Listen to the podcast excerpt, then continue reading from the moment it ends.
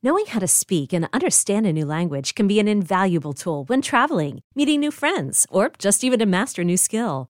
But it's not always simple when you're bogged down by textbooks and structure classes. That's why so many people trust Rosetta Stone. Rosetta Stone is the most trusted language learning program, available on desktop or as an app. It truly immerses you in the language you want to learn, like Spanish, French, Italian, Chinese, and more. You won't just be studying English translations. The Rosetta Stone intuitive process helps you pick up a language naturally, first with words, then phrases, then sentences. Don't put off learning that language. There's no better time than right now to get started. For a very limited time, listeners can get Rosetta Stone's lifetime membership for 50% off. Visit rosettastone.com slash rs10. That's 50% off unlimited access to 25 language courses for the rest of your life. Redeem your 50% off at rosettastone.com slash rs10 today.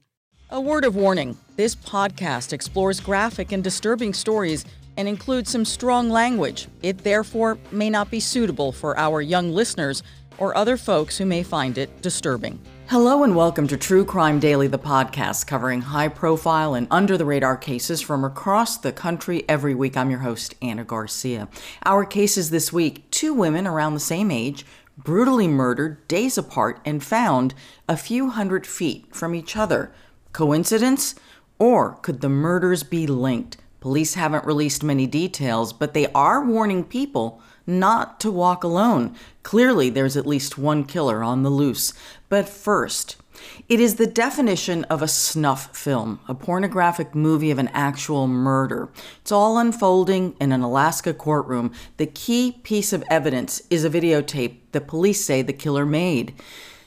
He did this, police say, with one hand recording it all and the other strangling the woman. And you can hear the killer say, quote, "In my movies, everybody dies." Police have charged the man with killing two Alaska Native women.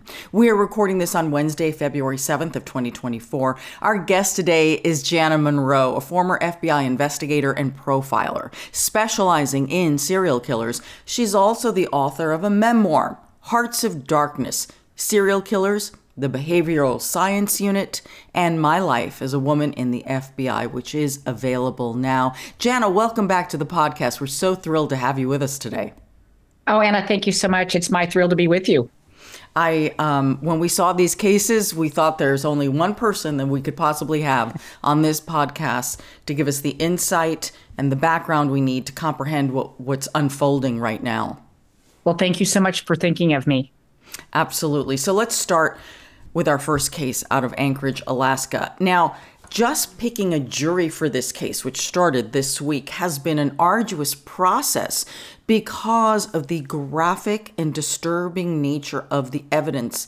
You know, crime scene photos and videos are horrific to begin with and very, very hard for anyone to look at. But this is a different level of violence and and Jana, I don't know how you find a jury with a steel stomach to tolerate seeing what they're about to see. Yeah, you know, and it's not only a steel stomach, a great way to put that, but it's also someone um, who's going to leave their judgment at the door. That's not going to whatever they've heard about it. I know they're trying to find jurors who know very little about the case because that makes it much easier to not pass judgment. But for any information that they may have heard or uh, even slightly read about, uh, just to leave that judgment at the door to have a fair trial. Hard to do. Very hard to do in this case, very hard even to report this case. Prosecutors say the accused is 52 year old Brian Steven Smith. They say he recorded himself torturing and killing a woman in a hotel room. They said that he held the camera with one hand and then he strangled her with the other. I think the fact that there is documentation here, which of course the defense is challenging, I, I can't imagine a stronger piece of evidence. The victim here is 30 year old Kathleen Henry, an indigenous woman, and in an unexpected twist, while Brian Smith was being questioned by police about her, police say that he admitted to killing another Native Alaskan woman, 52 year old Veronica Abouchuk. This is the part that's, that's so stunning that he just volunteered this while he's in the bathroom. It's like, you know, hey guys, you still want to keep talking? Let me make you famous here. I got something else to tell you. How unusual is that? Well, Ana, actually, in my experience previously in working with, and I'm, I'm just going to refer to him as a serial killer. We don't know that to be a fact yet, but um, it's not that unusual. And what that is, it's the ego.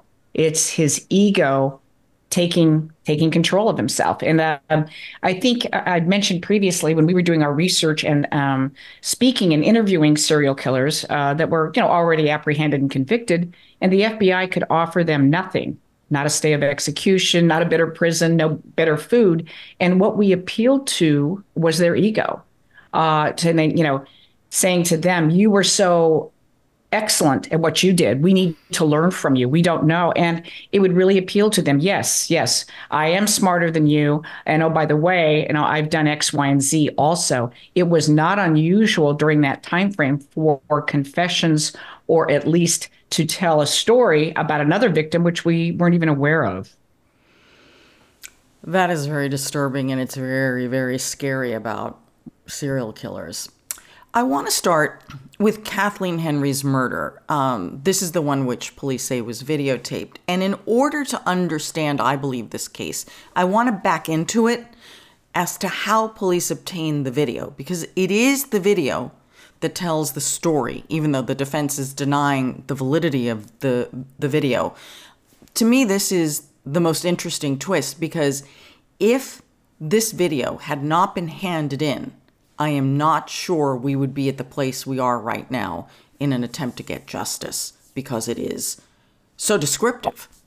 Yeah, I completely agree with you. It's extreme, it's descriptive, it's detailed. You've got an interaction between an alleged offender and a victim.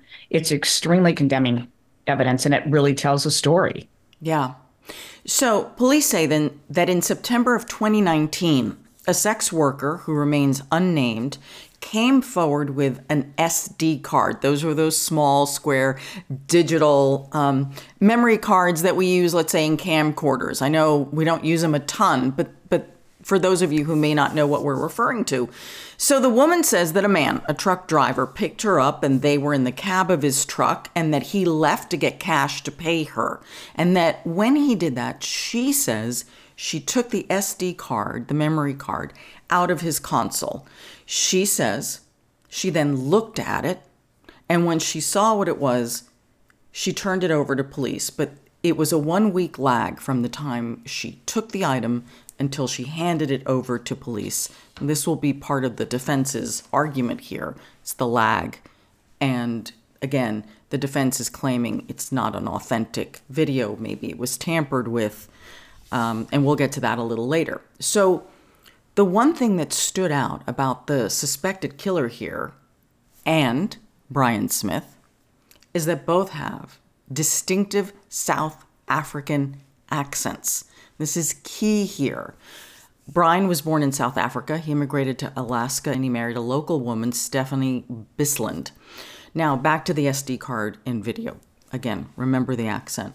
Police received a call from a woman on September 30th of 2019 who claimed that she had found the memory card on the ground and that it contained evidence of a homicide. She said the SD card was labeled homicide at Midtown Marriott. When pressed by police, police say she then admitted, "No, I didn't find it. I got it from the ins I stole it from the console of a, a truck, a client's truck, while he was getting cash. The woman is known to police because she's been arrested previously. Uh, at the time, she was homeless. Very important to also consider this the two victims here, also homeless. Jana, do you see anything here that stands out to you? Oh, absolutely. You look at the commonalities of the victims. I think, um, I know you're not asking me this, but the reason there, there could be several reasons that she hesitated. Everything you're mentioning, she has a police record. She's with a, we could call it a, a potential client. So she's doing the same thing that she's been arrested before. Um, she's stealing something. She, by her own admission, she was, you know, she didn't find it. That's what she said initially. So she's stealing, she's lying. Um, and then the horrific nature of what was on that, um, that to me had to send a chill up, up her. And like, how do I give this to the right people at the same point in time? And then I'm sure she was in fear for her her own safety. I mean, there are a lot of dynamics with her turning that in and understanding what it was she actually had as a piece, you know, as a piece of potential evidence. Oh, all of those things. I agree with you. Yeah. Police say that the memory card contains 39 images and 12 videos depicting the torture, murder, and then the disposal of Kathleen Henry. According to authorities, on one video, Kathleen is seen naked on the floor while trying to fight a man off who is savagely beating her. You can see the man stomping on her throat and then saying, quote, you need to effing die, bitch. The man in the video has a distinct accent and then he says, "This to me is the most chilling. I mean, it's all horrific, but but this one is is particularly troubling." He says, "In my movies, everybody always dies. What are my followers going to think of me? People need to know when they are being serial killed." That is absolutely chilling. And to your point, okay, we're in Alaska. I don't know. I didn't look up any statistics. How many people has have a South African accent in Alaska? I don't think we're going to have a lot, right? No. Um, that that's just a guess. But also the comments he made. He said in my movies. He didn't say in this movie, which maybe indicates a first or an only. He said in my movies, which is plural, which has the innuendo that there are others, that there have been other movies before this, and that in all of them, everybody dies who's in his movie. Um, and to use self-proclaim, I think he made that up. Serial killed. I, I don't think that's real, but he in, is calling himself uh, or referring to himself as a serial killer. So just in those those three sentences, um, it's very revealing that uh, he is saying that he has committed murders before.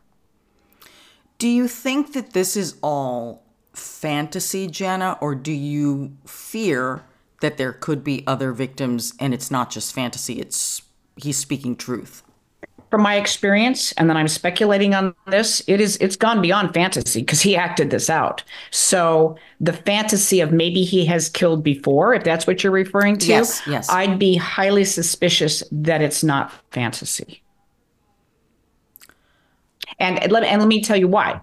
Um, the way he just said it, okay, and those three succinct mannerisms, and the fact that the manner in which he allegedly killed this victim, uh, which is again with one hand using the other to video, that's a lot of um, photos and video, and typically those type of killers go back and relive it time and time again. It's their trophy, if you will. Trophies are different now than they used to be because of technology. When they didn't have videos for things, you'd find Polaroid pictures, but you'd find them hidden all over the place, fingerprints all over them, worn, um, all the indications that they were looked at numerous times.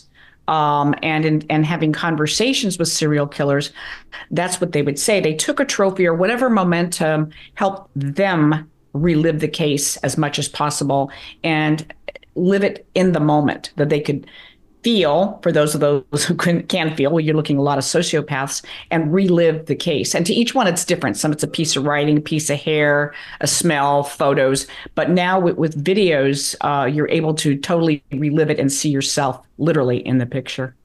As far as we know police have not said that they have found any other videos or photos.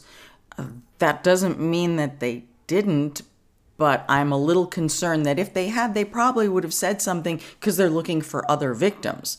So I don't know if that means that he, you know, disposes of them after a while. This was a fairly fresh kill because there wasn't a lot of lag from the time the SD card was stolen, turned over to police, and then they figured out it all happened within a month or so. And I'd be very surprised if he disposed of them. Could put them on another form of medium, could have hidden them other places if there are other victims. It could be in hiding places uh, that others aren't aware of that he hasn't disclosed. But um, I highly doubt if he disposed of them. I remember there's a serial killer case that I worked here in Los Angeles, the Grim Sleeper case. This is someone who um, he turned out to be a garbage guy, a trash collector, and his victims. We didn't know this at the time. He would often put his victims in trash bins in the alleyways of South LA, and then he goes dormant for a very long time, a very long time, and then ultimately through um, family DNA, there was a hit and police re well it's not that they reopened the case because they'd always been looking for this serial killer. And then they finally trace it back he's been convicted finally trace it back to this man who was a retired garbage collector in los angeles. And his trophies were um, polaroids. He would take a polaroid of every one of his victims. Now there was one victim. She survived. She got away he he she it's a miracle she survived and and they authorities they took his house apart and they were finding the polaroids for all his other victims but they hadn't found her and I remember the prosecutor saying to me, because you know, you need search warrants for all of this. Not only do you have you know, the homicide team and the investigators from the LAPD, but you have prosecutors standing there on site. It is that big of a case. And how they stood there, and at one point they said, tear every wall apart, every single wall in the garage, and there, stuck between the drywall of the garage and the other wall, was the Polaroid of the one who survived and got away. I'll never forget that moment. Oh, of course not. And as you and I, I think, spoke last time about details, the smallest of details you cannot overlook. And what you just described, I, I was going to mention in some of these cases, you'd be shocked at the great lengths they go to hide these things. And just a, a cursory search, you're not going to find them. They've been um, extremely innovative in the ways that they have gone to to hide these things.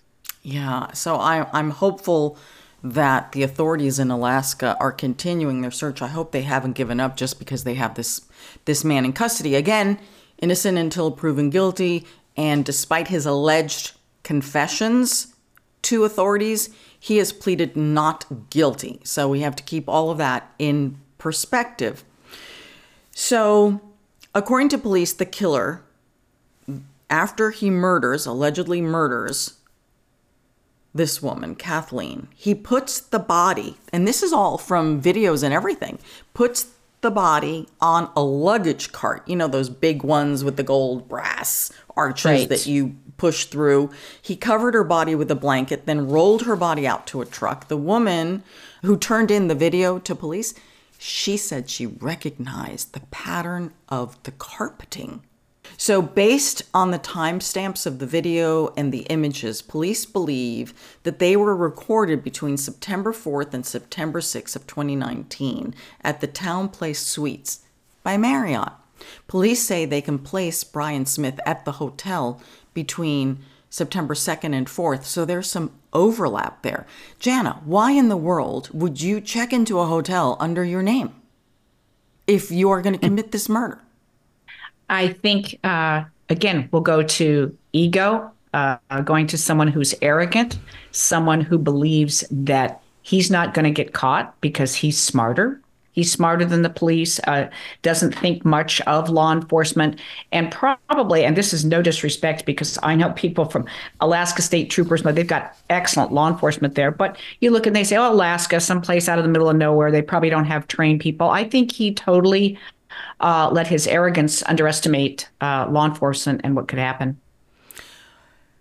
So they believe that images of Kathleen's lifeless body on the back of a truck were recorded on September 6, which means this crime was committed over several days. He's in the hotel room starting September 2nd. The murder and then the disposal happens over from September 4th to the 6th. That's a fairly long period of time. Right. And I I would want to I wonder, let's just put it that way, if he had not uh, selected a site, which is, you know, not that many killers do that. That was a Ted Bundy thing. He selected the site before he um, selected the victim and killed her. So in something like this, he's I think he's probably spending time uh, with the deceased. I mean, this now is speculation on my part. Uh, we could be looking at post-mortem activity, post-mortem sexual activity. Um, however, if that did take place, I would think there would be photos or some filming of that too for him to relive. So I think potentially a combination of that and deciding where uh, and what he's going to do with the body would account for some of that time. Oh, this is the reason for those of you who are watching. The reason that this I was grimacing and this is making me so uncomfortable. There's a serial killer in Louisiana, out of Baton Rouge, that I covered, and um, it's very disturbing. I mean, obviously all serial killers are disturbing, but Jana, this was you know, years after he had been arrested and everything. And um, we did the interview in his home. His girlfriend at the time still lived there. They even had the car out in the back, the car that he would pick up his victims with.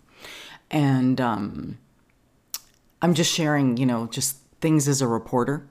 And sure. so, you know, I'm very uncomfortable in there. Um, the kitchen is where he washed and dismembered body parts. I, just incredibly uncomfortable, right? And so I had to use the bathroom. I'd been there a long time. I tried, you know, I'm just in one of these, like, I just want to get out of here, right? And so I swear to you, I'm in the bathroom and I'm overwhelmed by a feeling. I can't explain it. I just, I feel very ill and I'm overwhelmed by a feeling in the bathroom. The next day, I'm interviewing the cops on this case, right?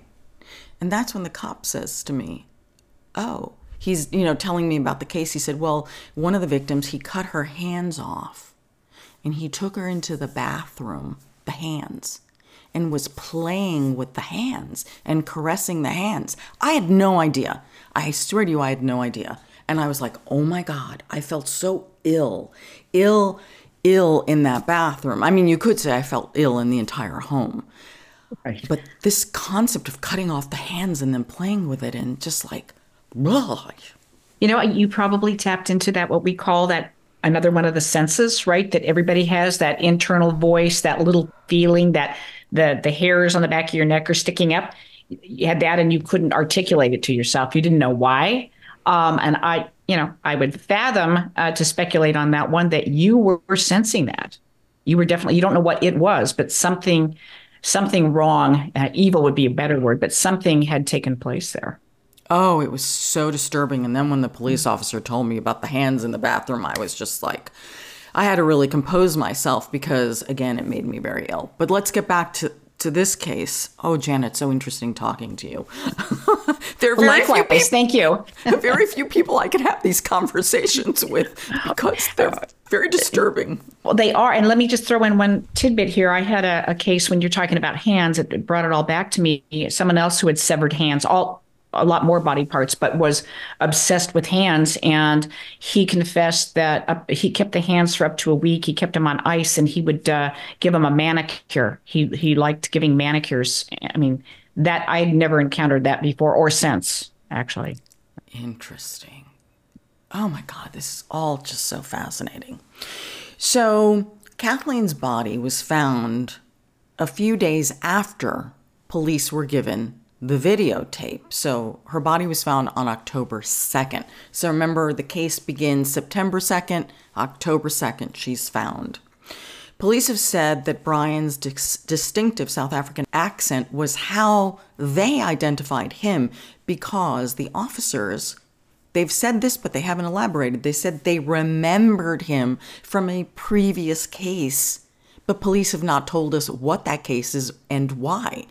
Why are they holding back on this? What I would imagine, and I know in, in my law enforcement career with the police and the FBI, there are bits and sometimes tidbits. There are again key details of something you don't want to release or reveal because those are things that would only be known by the killer Uh, are only be known by a very small circle of people. So you keep that confidential or you keep that information limited. It's going to be really key if someone then um, speaks up about it or has information on it. And that's typically why things aren't released, because otherwise, as you know, releasing things to the community when you want eyes and ears uh, that expand things, it's an excellent tool and an excellent help to law enforcement. So I would imagine there is something there that's going to be uh, only something that the killer would would know or be aware of. Police say they confirmed that Brian was a registered guest at the hotel around the time of the murder and that he worked as a truck driver. They say that the truck in the video appears to match his black Ford Ranger. They say his cell phone data places Brian's cell phone at the location where the body was found. Authorities apprehended Brian at the Anchorage airport on October 8th. He was arrested and charged on first degree murder. Now, here's where the case takes yet another twist, and we alluded to it at the top of this. While he is talking to police in the bathroom, he tells them, quote, I'm going to make you famous.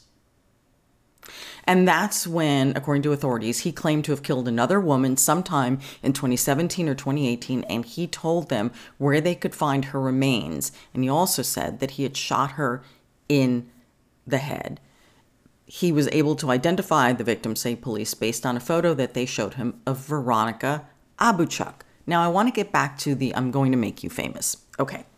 Um, we've heard this before from some wannabe serial killers, right, who have admitted and um, they're incarcerated and they go through massive distractions and attention getting to say I'm going to make you famous. They call up their arresting officer and they tell them, and the whole world stops, pays attention to them. And the whole thing is all a lie that they never killed this person.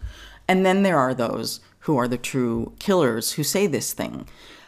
I am fascinated about the fact I'm going to make you famous, right? It's about you, not me. what do you read into this? What I read into that is just what you're talking about too, that that ego. He considers himself prolific. He's a killer. He's smart.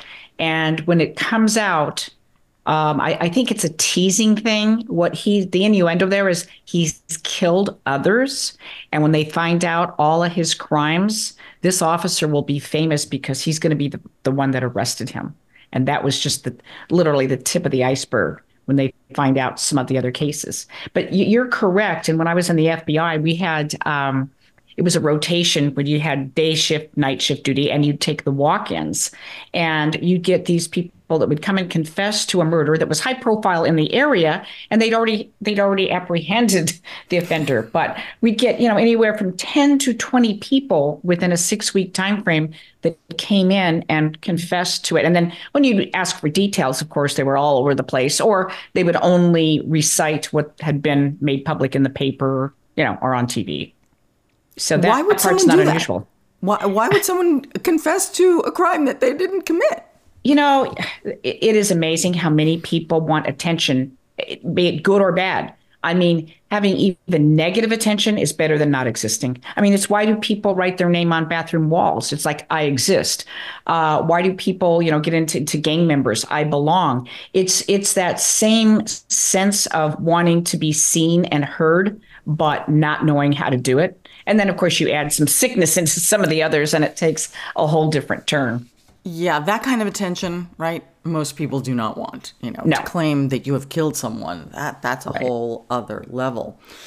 So, what this alleged confession about this other killing, about Veronica's murder, what this revealed for me is also disturbing because I'm sorry, it it shows um, a massive mistake blunder, sloppiness, I don't know what you're going to call it, on the part of the Alaska State Troopers because they made a terrible mistake identifying Veronica's body when a body of a woman was found. They found ID that belonged to Veronica, and so it was just assumed and never verified that the woman whose body was found dead turns out it wasn't Veronica. And we didn't find this out until this man, Brian Smith, allegedly confesses to killing Veronica, which very much upsets me for a lot of reasons. You're right, for a lot of reasons. And there's no, no way to candy coat that. Nope. I think sloppy would be the nicest. Kindest, yeah. Yes, that, that you could be. I mean, and when you say the word assume, there is no there are no assumptions in law enforcement detective and investigative work. No assumptions. You have to validate and verify everything. And in in my experience it's been um i don't want to say amazing but very much you've uncovered other things when you do that you know? So a little piece of it well who's that? Well i, I think it was that you think? You think it was? You you don't know it was? How did you you know verify that's why when you have cold cases, cases that, uh, not that the uh, law enforcement has stopped working, but that there's no more leads, right? When you go back over that with new optics or a new set of eyes, that's why it's typically so effective because you will find that some assumptions have been made. There's just no room for that in law enforcement. No, there isn't. Mm-hmm. And in this case, the victims here are native indigenous women from small villages women who were had a lot of challenges in their lives. They were homeless, and the fact that no one bothered to double check yeah. what woman had been murdered and why by not double checking means you for sure are not investigating her death. You for sure are not looking for her killer. And to this day, the Alaska State Troopers have not been able to explain how and why this happened. But I believe that they were just discarded like everybody else, just discarded. Yeah. You know, it, it truly does um, break my heart when there are so many people like that. I've worked so many where the, the victims are, uh, they're treated like trash or something. It's like, well, nobody knows who they are. There's nobody asking for them, um, and, and not treated like, in my opinion, a human being the light that it should be. So they don't have name recognition. They're not a high you know in some some um, pro high profile career where people know them. There shouldn't be an inequity in how you treat human life. That's no. that's my opinion. And veronica's family had reported her missing. Yes. Yes. So but there was no one uh, actively working that. No. No. That's what this case revealed about another woman's murder. It's it's it's just just horrific. So here's the thing. So now keep in mind, Brian is allegedly confessing to killing Veronica, right? And then we'll later find out that the body that they recovered was never Veronica, was her ID, but it wasn't her, because Brian, in his alleged confession, because now he denies having made it, tells police, I shot her in the head and here's where I dumped her body. And they found the skull with a bullet hole, and then they finally did the forensics to definitely match to make sure that this second body that they've now found is indeed that of Veronica. Yeah, ab- absolutely. And I some of the other serial killer cases, if you recall Ted Bundy, you know, one of the most prolific, when he was arrested, uh, and he basically said when he was being processed in the jail, he kept pointing up. That's when they had the big pictures of like the, the FBI's most wanted, the top 10, that sort of thing. There's his picture. But he was so um, emaciated. He was much thinner than he had been in the photo. And he didn't say something like, I'm going to make you famous, but he goes, You better figure out who I am. And he kept pointing up to the picture. And he basically had to tell them who he was. And it's it's like some of the other more prolific ones. When you look at Edmund Kemper, he had to turn himself in because he said, "I will not stop killing, and you can't seem to apprehend me, so I'm going to turn myself in." He was sorry later, um, but he. And I think that's what we're looking at here too. That and the ego, like I said, to for him to confess to that and then to actually find the body, that's kind of irrefutable evidence. That's going to be a, an interesting one, uh, totally for the legal system. Oh yeah, I, I there's exactly logic prevails here. So, yeah. despite his alleged confession, Brian, of course, as we've said, maintains his innocence. He has pleaded not guilty to a total of 14 charges, including first and second degree murder, sexual assault, and tampering with evidence. Now, Brian's defense attorney has tried, unsuccessfully, to get that SD card, all those videos and images tossed out. He claims that the police cannot verify that they are are that they are authentic, that they haven't been tampered with, and also this concept of chain of custody, meaning the SD card was missing for a week and in someone else's hands. So then, how do police know for sure? Because they are not the ones who found the the memory card. So the judge has ruled that it stays and that chain of custody and origin and all of that will be testified to by the woman who says she stole it and turned it into police. Done. Uh, it seems pretty reasonable to me. It seems reasonable to me too, but as you well know, there are courts and there's going to be judges that disagree. Um, so it'll be interesting to see where this goes. But I think uh, what they're telling us as far again as that length of time and it was missing and what could have been happening all of that makes a lot of sense yeah of course yes yeah. could it have been tampered yep. with but i think we're at the point now where you have um, experts in um, forensics digital forensics to determine whether something has been tampered with oh. can verify it i mean come on now Oh yeah, and it's just amazing. I get excited about this. I attended a conference last well, excited and, and brightened about AI mm-hmm. and and the capabilities of AI. And this was like not only in law enforcement but in art and having AI paint things and authenticate it instead of people, and how they've got people trying to change the laws on that now. And it was just amazing. But when you look at this suspect and in this area, uh, it would be very surprising if he were that sophisticated and had AI doing this and taking it all, and or she did,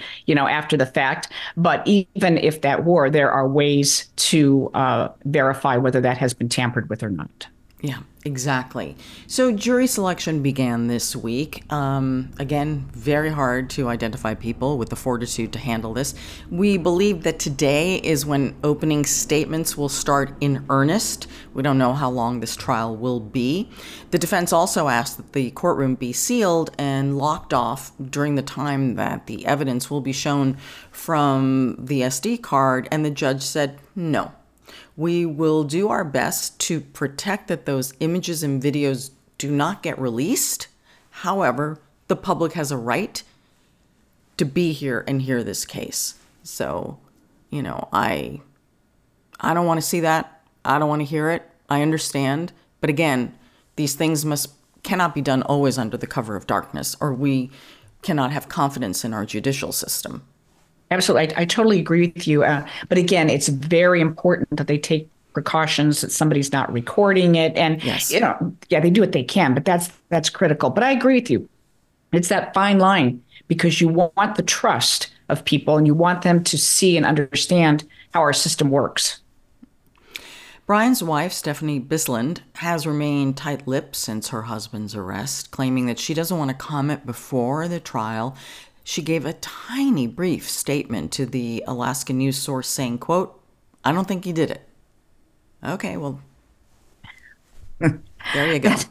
as you as you know, that, that is not exactly a real powerful statement. I don't think he did it. I, I, don't think. I don't think. Yeah, you can put inflection. I don't think he did it. I don't think he did it. I mean, I think she was pressed for something to say, um, on that. And I don't know how much homework she did before marrying this guy or what indications she has seen. I'm not going to go so far as say about any culpability, but no, no. there is there is something you can't live with someone like that who doesn't display some kind of aberrant behavior. But a lot of times, the naive or the people who want to stay with someone, you see that a lot in abuse cases, will slough it off as to, oh, that's just how he is, or that's just a quirk or something idiosyncratic. But she has to be aware of, of something, and I'm sure does not at this point want to get involved. If convicted, Brian will face 99 years behind bars. That seems kind of short, but um, we'll see. it does to me too. Yeah, we'll absolutely. We will be watching this case for sure. Calling all pop culture enthusiasts. Are you obsessed with all things celebrity? Do you live for the drama, the laughs, and the unexpected moments that unfold on social media? Then you're going to want to tune in to the Comments by Celebs podcast. Join us three times a week as we deep dive into every aspect of pop culture. Whether it's dissecting the latest trends or just chatting about your favorite celebs, Comments by Celebs has you covered. We have new episodes out every week. Follow and listen to Comments by Celebs on the free Audacy app or wherever you get your podcasts. Our next case is out of Indiana, where two women of similar age have been murdered days apart from each other and their bodies found very close to each other. The murders have police baffled and an entire community frightened. The victims are 58 year old Shannon Lasser and 52 year old Marianne Weiss. Two white women in their 50s found dead less than a week apart. The women's bodies were discovered less than a three minute walk from each other on the exact same road.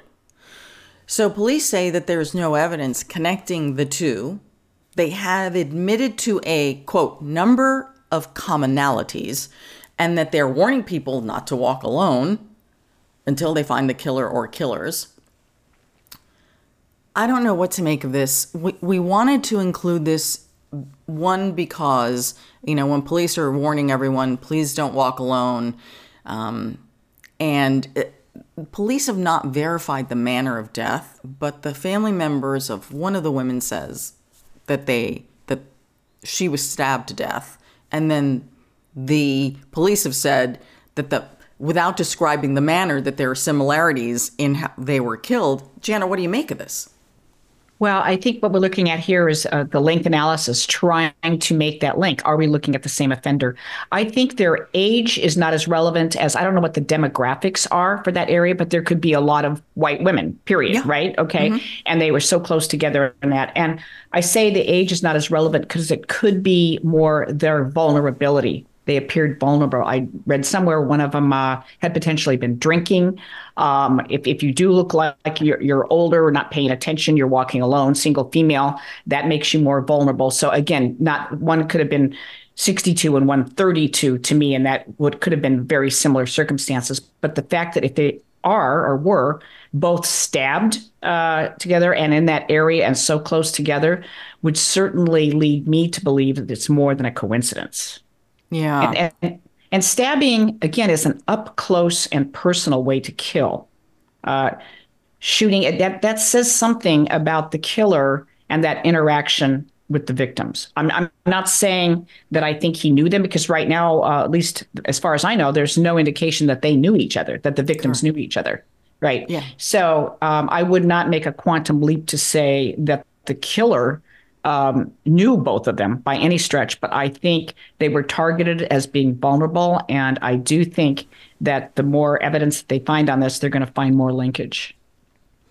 So, two weeks ago, on January 27th, Shannon was found dead near a strip mall across the street from where she lived. Her body was discovered outside of a dental practice on the 2200 block of North Mitthoeffer Road by an employee from a neighboring business found her at about 9 a.m. While police have not announced her manner of death, Shannon's son spoke with media outlets and he said that his mother had been stabbed to death.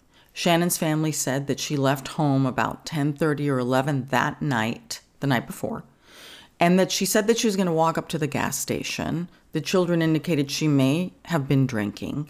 Um, it's also important Shannon was deaf and she had moved to the area three years ago with her children from Seattle to Indianapolis.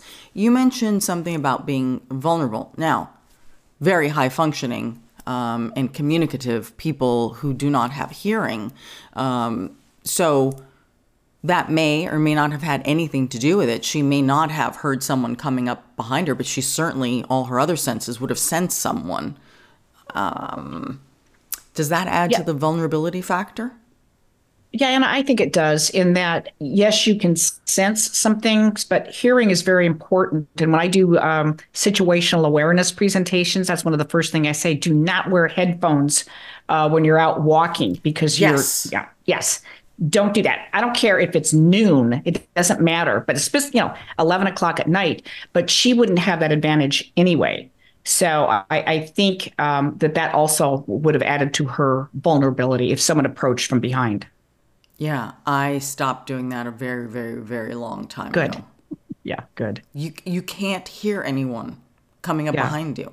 you and you know the other thing too is um, not just here, but you can even sensing the vibrations and something. Let's just say somebody's running behind you and the pounding. If you're listening to now, she was deaf, so she would have a little bit more of that sensory awareness. But if you're listening to music, you're not even going to feel or sense that. So it really, really distracts. Very much so. Now, five days later, on February 1st, Marianne Weiss is discovered murdered. Her body was found on the 2100 block of North Mitthoeffer.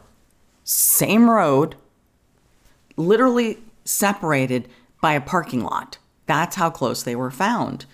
She was found between a Dollar General store and a laundromat.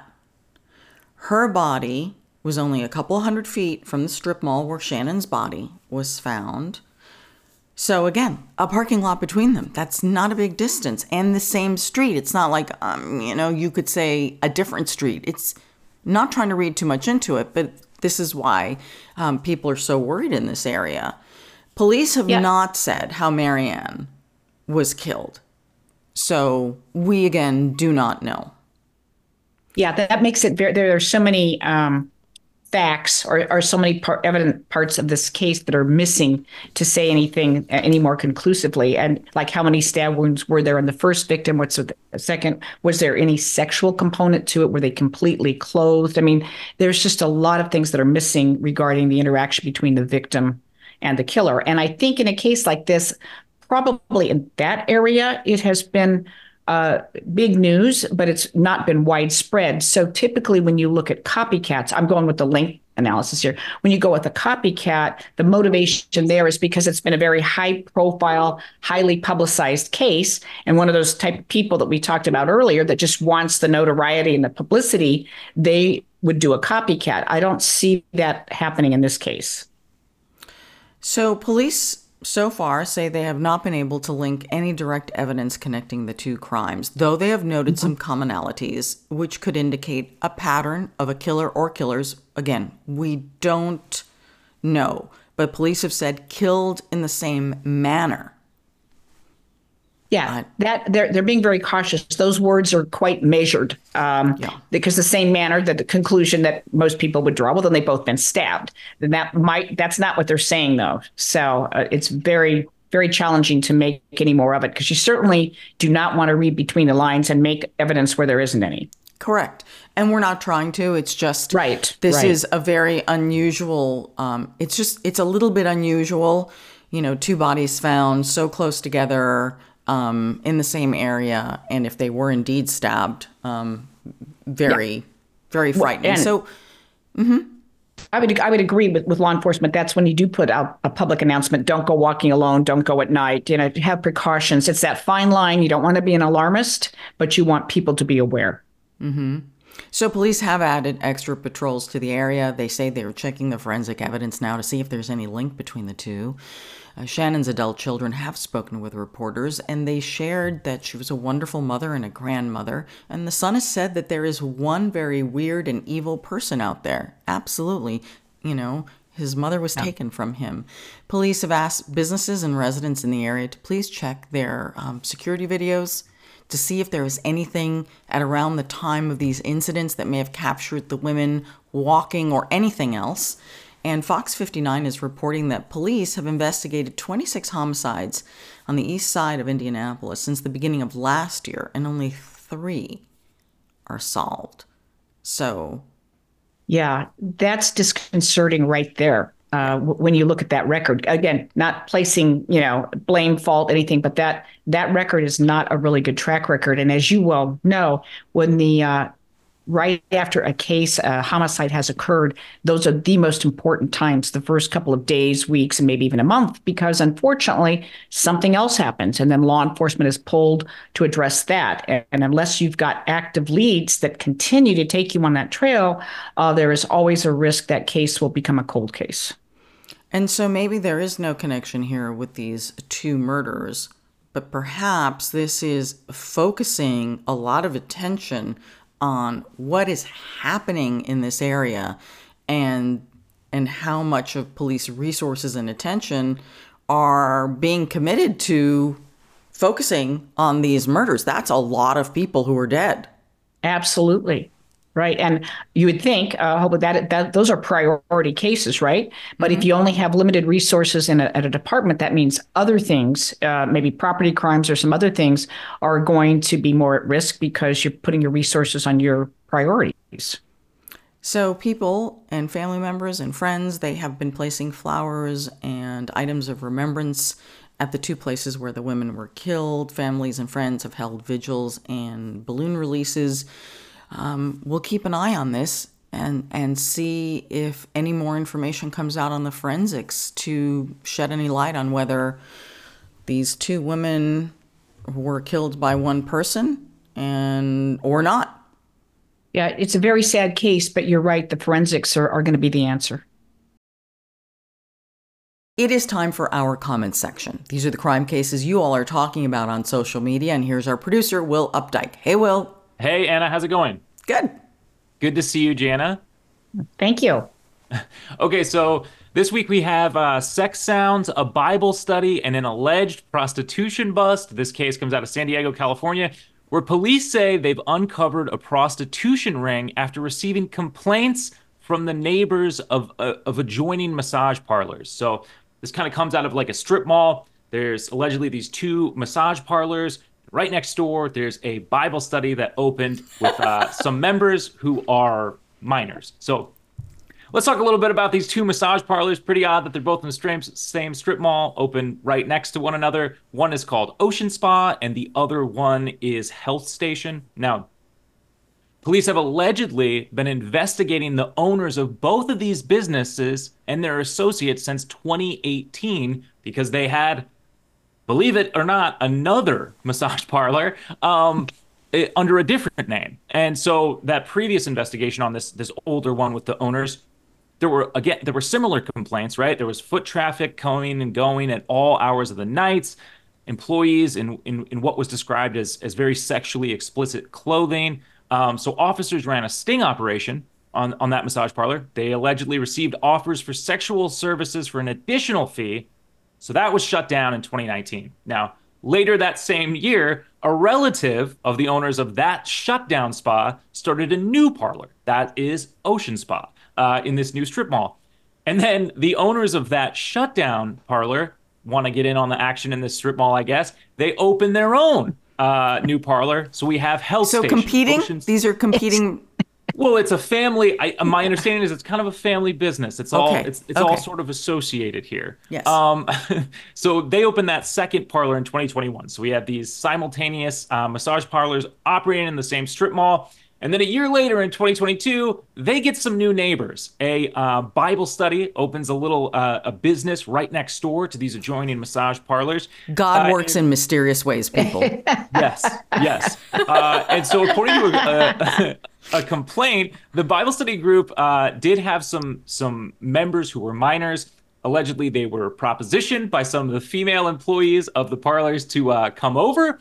Um, and you know, you can kind of imagine this. Bible study group is trying to do their thing. They're constantly hearing the sounds of like moaning, things that pretty clearly seem kind of like sexual sounds. I mean, you can you, you get the gist, right? But you know maybe maybe it's just a really good massage right? Like maybe it, you know maybe you're just you're just really relaxed. You, you're making some mm-hmm. odd sounds. But apparently it, it, it wasn't just sounds that they got complaints of. Students claim that on one occasion they saw people having sex in a truck in broad daylight in Oh this my. parking lot. Oh. And in another incident, there was allegedly a rocking vehicle, uh, direct quote there from the complaint, that was parked two spots away from one of the students who was just sitting in their car waiting for the, the Bible study to, Yes. uh, to, to, to start or whatever. Um, now, authorities are, are, are taking this very seriously. Kind of worried that some of these female employees, you know, might have been working against their will. So they've asked the court to shut down um, both of these parlors. And the owners of the parlors have been fined $100,000 plus, interestingly, any other expenses which are incurred in the course of the investigation. So no criminal charges have been pressed yet, but the investigation is ongoing. Um, and media outlets tried to reach out to the owners of these massage parlors. They were not available for comment. So we'll have to see what ends up happening there. But wow, what a way for your business to um to to get uncovered there. Um, I'm I'm just imagining. It's Well, just the what last you thing were you're expecting, I guess, at a Bible study, right? Well, yeah. and Plus, you're talking about the tenacity of the family business. They're shut down and they start another one, and then somebody else start one. So they were undaunted by their uh, original being shut down. Yeah, yeah. You would think maybe you'd go with a different cover, like maybe it's a nail salon now or something. Oh, okay. So where I get my nails done, I go to a nail There's a salon lot of in moaning. Pasadena. Yeah. right. Okay. So there's a parking lot in the back. It's a small building. It's a massage parlor, and then the nail salon. So I park one day in the back. It's hard to get these spots. There's only four spots. And then this woman comes out the back of the massage parlor, and she's wearing a very short, tiny red dress. and I'm like, huh, that's an interesting thing to wear uh, at a massage parlor on a Sunday morning. Maybe that's the required uniform. I don't know. You know, it could be. it, maybe Yeah, it, it could put be. it just it's there to put the clients at ease. I don't, Yeah, I I'm just know. yeah. So just saying, it kind of is like everywhere. Yeah. Mm-hmm. Yes. You're right. Uh, But people thought this one was uh, pretty ironic. Um, okay, then said massage parlor and a church in one building sounds like a two in one special. Um, yeah, I, I, I don't know. Uh, L.A. Nelson thought maybe there's kind of a cycle going on here. They said, I'm sure the church brought a lot of customers uh, to their neighbors and vice versa. The idea being maybe you're guilty, you go to Bible study the, the, the next time, you know, and then it's just it's just sort of a loop there. Um, can't say for sure. Uh, Louise Makeup Art said hallelujah in more ways than one. Uh, Gerald F ended this one uh, with the closest thing we got to a good pun, and uh, they said strip malls. Am I right, folks? Classic dad joke. Love it. Um, Vaudeville. this- this was a wild Back to vaudeville. Yes, exactly, exactly. Um, yeah, so un- unclear where this is all going to go, but we'll keep our eyes on it and update anybody if we get anything good. Um, that is going to do it for this week's comment section. Thank you so much to everybody who left those. You can do that over on our YouTube community page. You can also reach out to us anytime or on Facebook, Instagram, Twitter, or X, whatever you want to call it. Uh, but until next time, that'll do it. Thank you all so much. Bye, Will. Well, Jana, thank you so much for joining us today. I just, I mean, you're you're one of our favorites because you just add a level of insight and context that is just so hard to get. There just aren't that many people who are specialists on serial killers. Wow. Well, thank you. And this is such a great show. It's always my my pleasure to join you. Thank you. So, where can people find you, find your book, um, all that? Okay, my book is in some bookstores, but it's predominantly on Amazon.com. And then I am at JD Monroe Enterprises, www.jd Monroe Enterprises. Excellent. Okay, and we hope you'll come back soon. You can uh, find me at Ana G News, Ana with one N. You can find this episode, all of the episodes of our podcasts, wherever you get your podcasts. Subscribe to our YouTube channel. You can sign up to receive our newsletter at truecrimedaily.com. So, this is True Crime Daily, the podcast. I'm your host, Ana Garcia, and as we always say, don't do crime.